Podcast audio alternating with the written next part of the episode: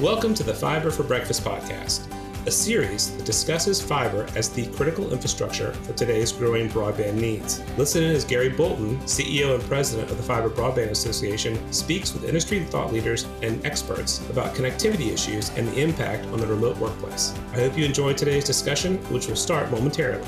And remember to subscribe and like this podcast on your favorite platform. Good morning, everyone, and welcome to the Fiber Broadband Association's Fiber for Breakfast. We're now in our 16th episode of 2022. Before we kick off, I'd like to thank the sponsors of Fiber for Breakfast, including our gold sponsors, CHR Solutions, Millennium, and Plume, and our silver sponsor, Graybar. You know, we are now 26 days away from NTI issuing the $42.45 billion uh, BEAD NOFA, the Notice of Funding Opportunity. You know, this week, the Fiber Broadband Association is sending a letter to House Energy and Commerce Committee highlighting the latest facts and stats on all fiber deployment in the U.S.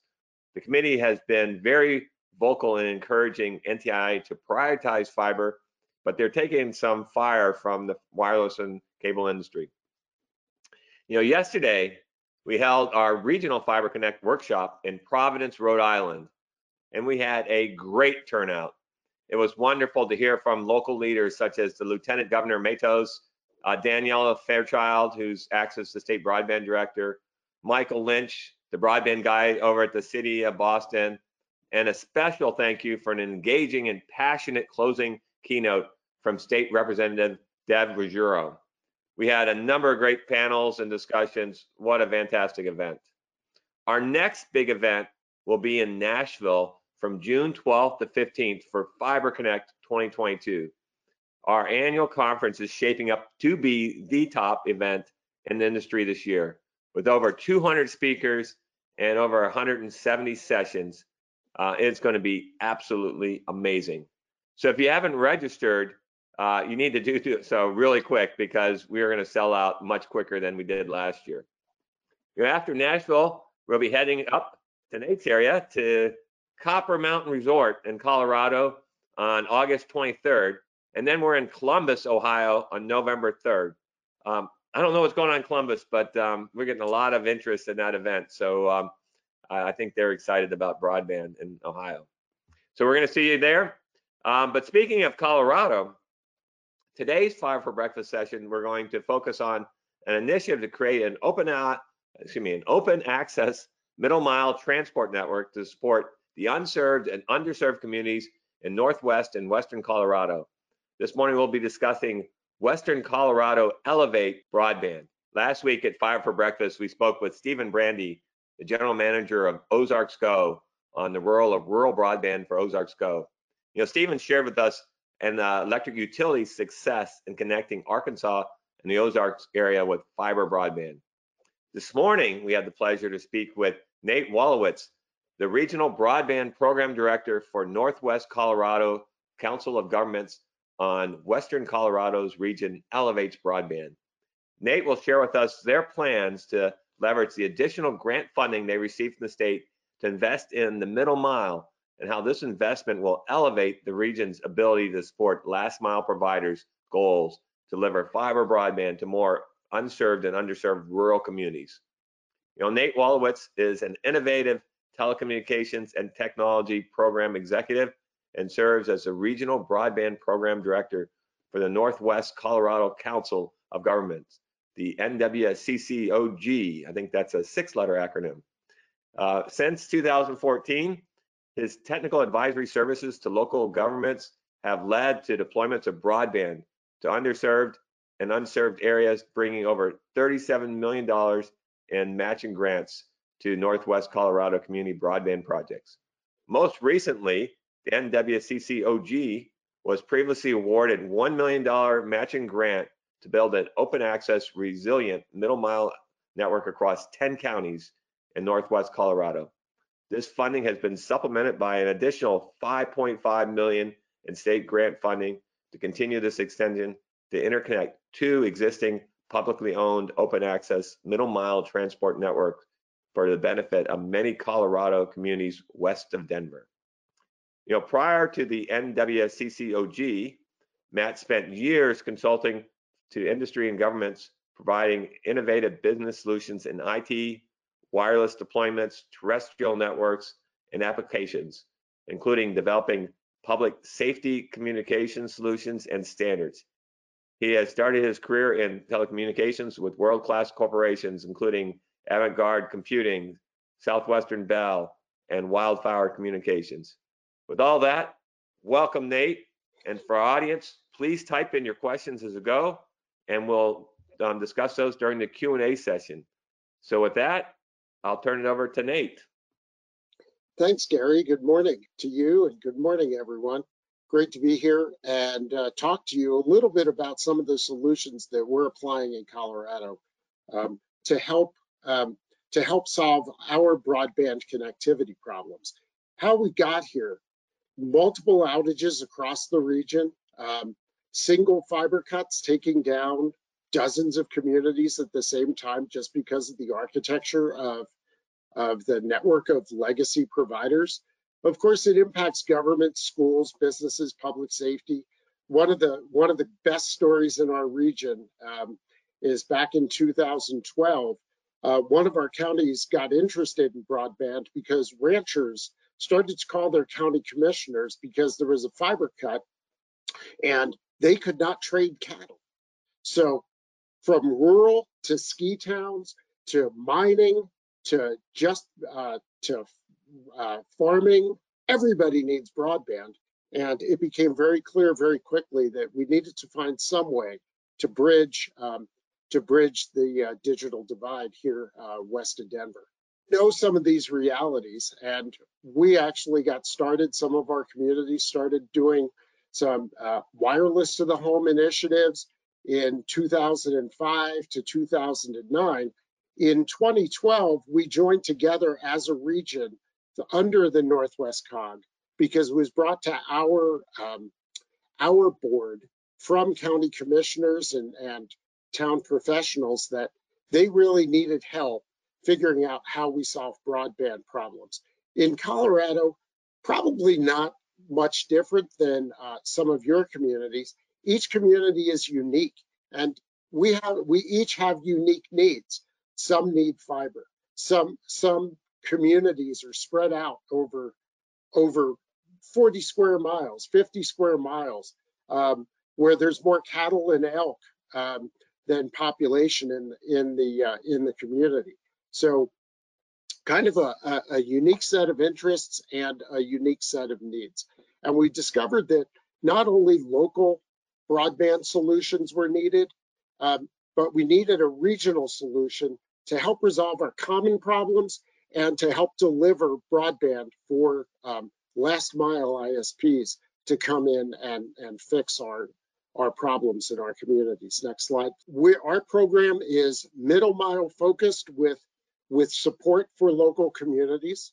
We also support, we support last mile ISPs, whether the, the ISP be a community or the ISP being a, uh, a not-for-profit, uh, a rural electric co-op, or just a public small company that uh, wants to wants to make a difference. Um, we tailor our local solutions, and of course, the goal for all of us um, who are who are on this uh, webinar today is to close the broadband gap in more communities. So we created Project Thor. By the way, Thor stands for nothing. I just like the imagery of Thor wielding his hammer pounding out a solution and being the defender of the small community and the small folks um, in our communities. Um, so the, it was a working name when we started, just kind of stuck.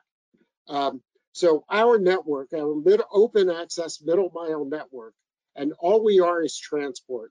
Um, we have other providers come in and provide um, actual internet access and DIA is nine counties we, we currently provide service to 16 towns and cities. Um, we serve, again, we serve local ISPs. Over the past three years of operation, we've seen an increase in traffic as more and more people jump on our network because we are resilient. Um, you'll note that the network design is a bit of a is a loop, and what we've done is we've created a number of concentric loops so that even places like Aspen and Breckenridge uh, and Walden that and Rangely that are the very end of anybody's telecom fiber networks um, have a resilient connection. And so if one connection drops, we can pick back up and no one ever knows that no one ever knows the difference. Um, we continue to fine tune this as we go on and uh, our network covers 17,121 square miles. We serve almost a quarter of a million people um, with our network. Um, and the density for um, the, our population density is kind of low. Um, we're taking this program and merging our network with another network, which is the Region 10 network. Uh, Region 10, for those of you who aren't familiar with Colorado, is on the very, very western edge. Most of these counties actually border on, on the state of Utah. So um, pretty far out there. Region 10 has their own fiber network. They cover six counties, uh, touch 18 communities, and have 600 mile, miles of fiber. They are not as resilient as we are. We're going to help them pick that up. And currently, it's challenging for them to get to Denver and get affordable broadband into their community. So by expanding our networks, uh, just first glance at the project, we're gonna we're gonna connect together the two networks and really uh, make a difference throughout the entire state of Colorado. Statewide perspective, Colorado in the 2020 census, there are now 5.8 million people here. When I moved to Colorado uh, 16 and a half years ago, um, we only had two and a half million people. So the population of the entire state is increasing, and it's not just the Denver metro area. So, um, so we have an awful lot of territory to cover um, and an awful lot of folks to serve. So Project Thor and Region 10 together, more access in more places. Um, we've broken the lock for local communities and help local communities get services that are flexible and dynamic so that the network can grow with their needs. So as their bandwidth requirements increase and their community demand and access requirements increase, they're not just tied to legacy carrier contracts and the limitations that they can provide. And by the way, I will note the legacy carriers are also our partners because we do buy some fat, fat pipe uh, 100 gig connections from them to help us get to some of these communities as well, because there's not fiber everywhere um, or publicly owned accessible fiber everywhere in our region. We've cut our bandwidth costs um, from $1.10 to under 25 cents a meg. The resilience helps reduce outages. And again, we do support multiple small last mile providers and even medium sized last mile providers to help to help get broadband to more people and push that last mile further out. Here's a great eye chart. This is what we're looking to do. As you can see, the entire western half of Colorado, um, as we interconnect our, our publicly owned um, networks and as we and as we make more agreements with others, will not only um, link the um, uh, the folks on the front range, to everyone out in our west slope, western uh, communities, and we'll create um, multiple fiber loops across the state. Um, and we've been helped in this effort by um, by public funding from the state of Colorado Department of Local Affairs in in doing this. And we're also going to help educational institutions um, on the Front Range, University of Colorado, um, uh, Colorado State University, some other large institutions, um, link with our university system and college system out on the western slope of Colorado to help upgrade the educational experience and accessibility to higher education that uh, um, so folks don't necessarily have to leave their communities to be able to access um, these programs in higher education as we move on. So um, what makes Colorado unique from some other places is we have multiple levels of funding that are available for us um, as public entities and also for uh, ISPs. Um, the Department of Local Affairs has a 50-50 grant match program. That's what we use to build Project Thor and the Region 10 network. Um, obviously, the ARPA CPF funds are coming available, and uh, the Colorado Broadband Office, which has been extraordinarily um, supportive of all of these efforts, has helped bring uh, a lot of policy and a lot of legislative initiative and initiatives and funding initiatives um, to our communities. Uh, the IIJA funds, we're looking forward to those. BEAD funds, CAF funds, RDOF, Reconnect, USDA funds. All of our providers are trying to tap into as much funding as possible because these are smaller communities that don't necessarily have a lot of embedded capital in, in their community to be able to do this. And finally, the Colorado Broadband Fund is, is specifically directed funds um, for ISPs to deliver last mile solutions. So it's not just that we're saying, okay, we've got the middle mile. Now, now it's up to you to um, companies and, and everyone else to connect to the last mile. We're going to help you do that. So that's part of our that's part of the um, magic sauce of our funding matrix here in Colorado. We couldn't do this without partnerships. These are Northwest COGS partnerships, some of them, some of Region 10's partnerships and strategies um, as, as they move forward. And these, these, this matrix of partnerships is going to continue to expand as we bring the two commun- the two markets together, the very western edge of the state with the mountain central area and we're going to be their connection back into Denver to help support them. That's it. Thanks, Gary. Well, Nate, this is really interesting. Um, so tell me about, you have to go, where do you guys connect? Where's the major pops to the internet? Is that Denver? And do you, do you have to get all roads go to Denver? All, all roads, all roads in Colorado lead to Denver. Um, the the other possible drains for us are Cheyenne, Wyoming, and uh, Salt Lake City, and then to our south, uh, when we can get there, is Albuquerque, New Mexico. So is that when you talk about resiliency? So you, do you have those paths in place to get other? I mean, because obviously um, you get a few. Last time I was there is some forest fires, and uh, you get a little bit of snow and some other challenges. So what what's your yes. resiliency? Yeah, today we have a connection, um, and our our our collection of interconnected networks today. We're connected to the uh, Fort Collins Estes Park area.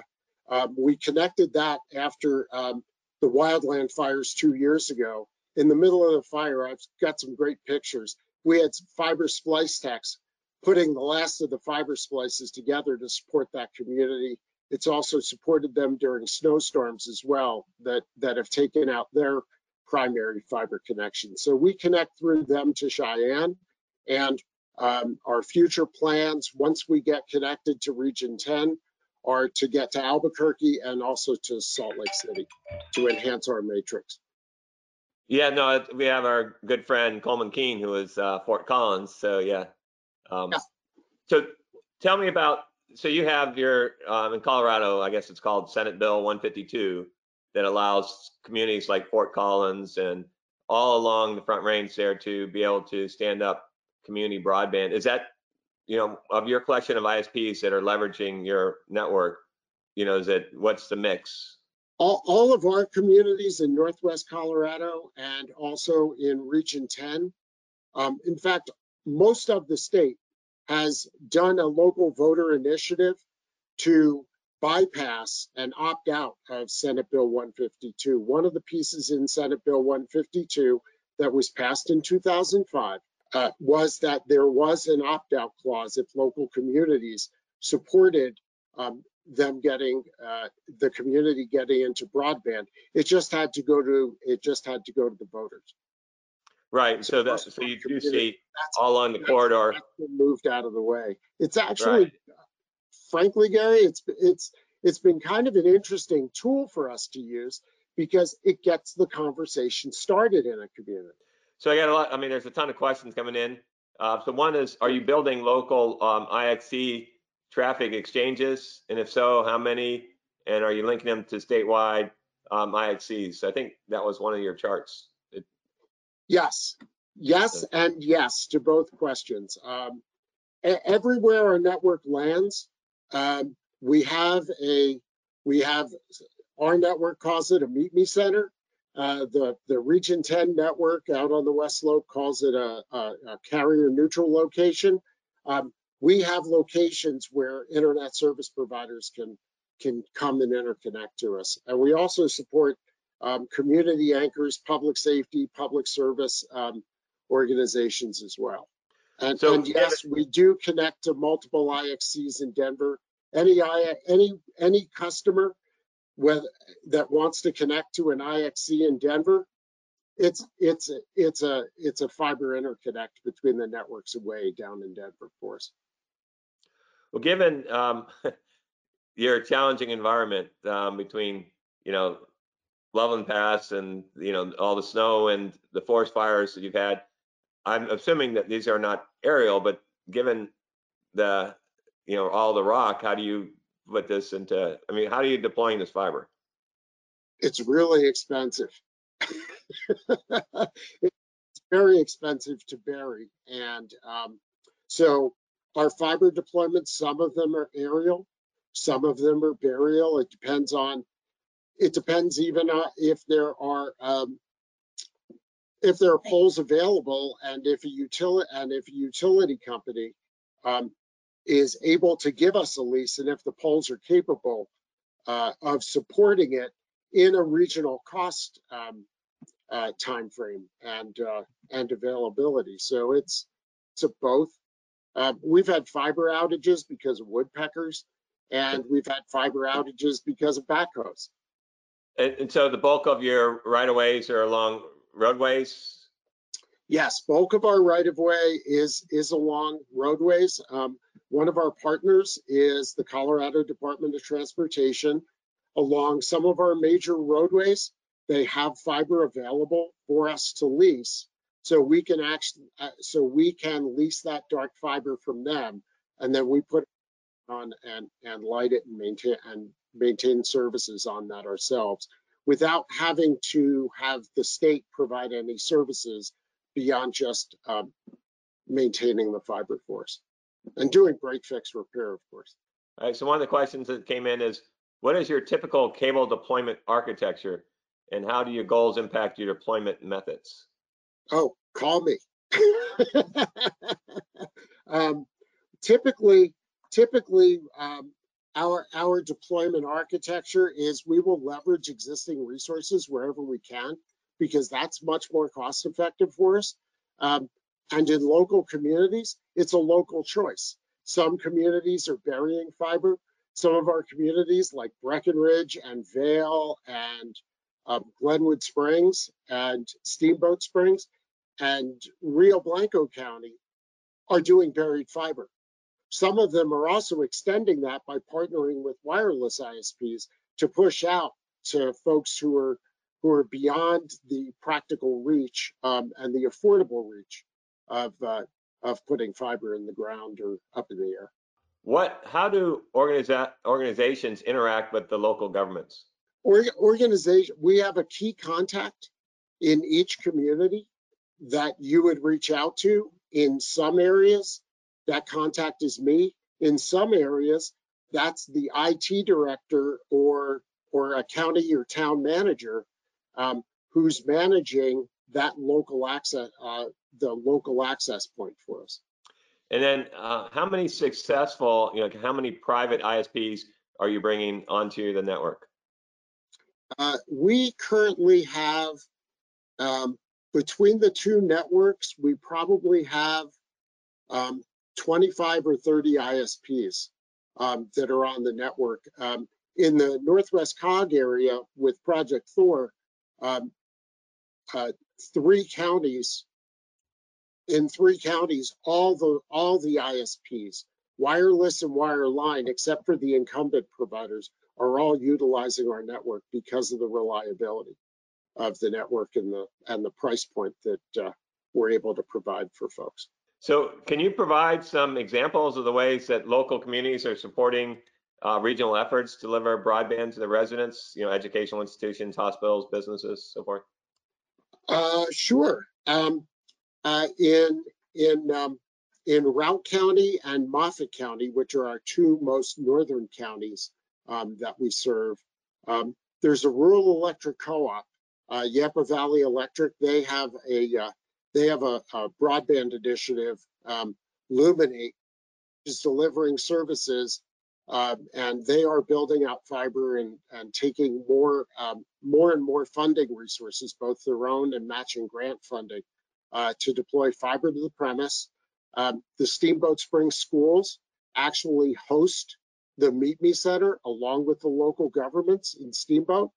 Um, and um, we also have a number of smaller ISPs within those communities that are also delivering services on a wireless basis.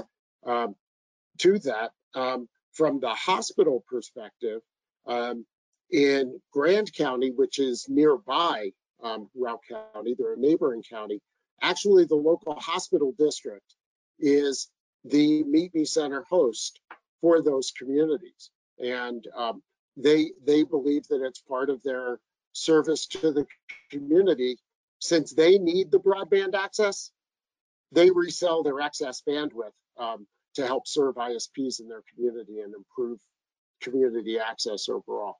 Well, Steamboat brings back lots of fond memories. Uh, I think um, we went probably 25 years in a row, take you know our kids to ski every year at Steamboat. We love that place. Um, well, you know, Nate, Great you know, really you. thank you so much, uh, you know, for the positive impact that you're making on the communities of Colorado. And thanks for sharing your experience and insights with our audience today. Um, thank you everybody for joining us today. We look forward to getting back together next Wednesday. We'll be discussing the U.S. fiber surge in numbers with my good friend Jeff Heynen from the Dell'Oro Group. And Jeff is always has excellent forecast projections for fiber to the home um, equipment, and he's going to quantify the current and future fiber surge. So you're not going to want to miss that. We'll see you guys next Wednesday. Thanks again, Nate.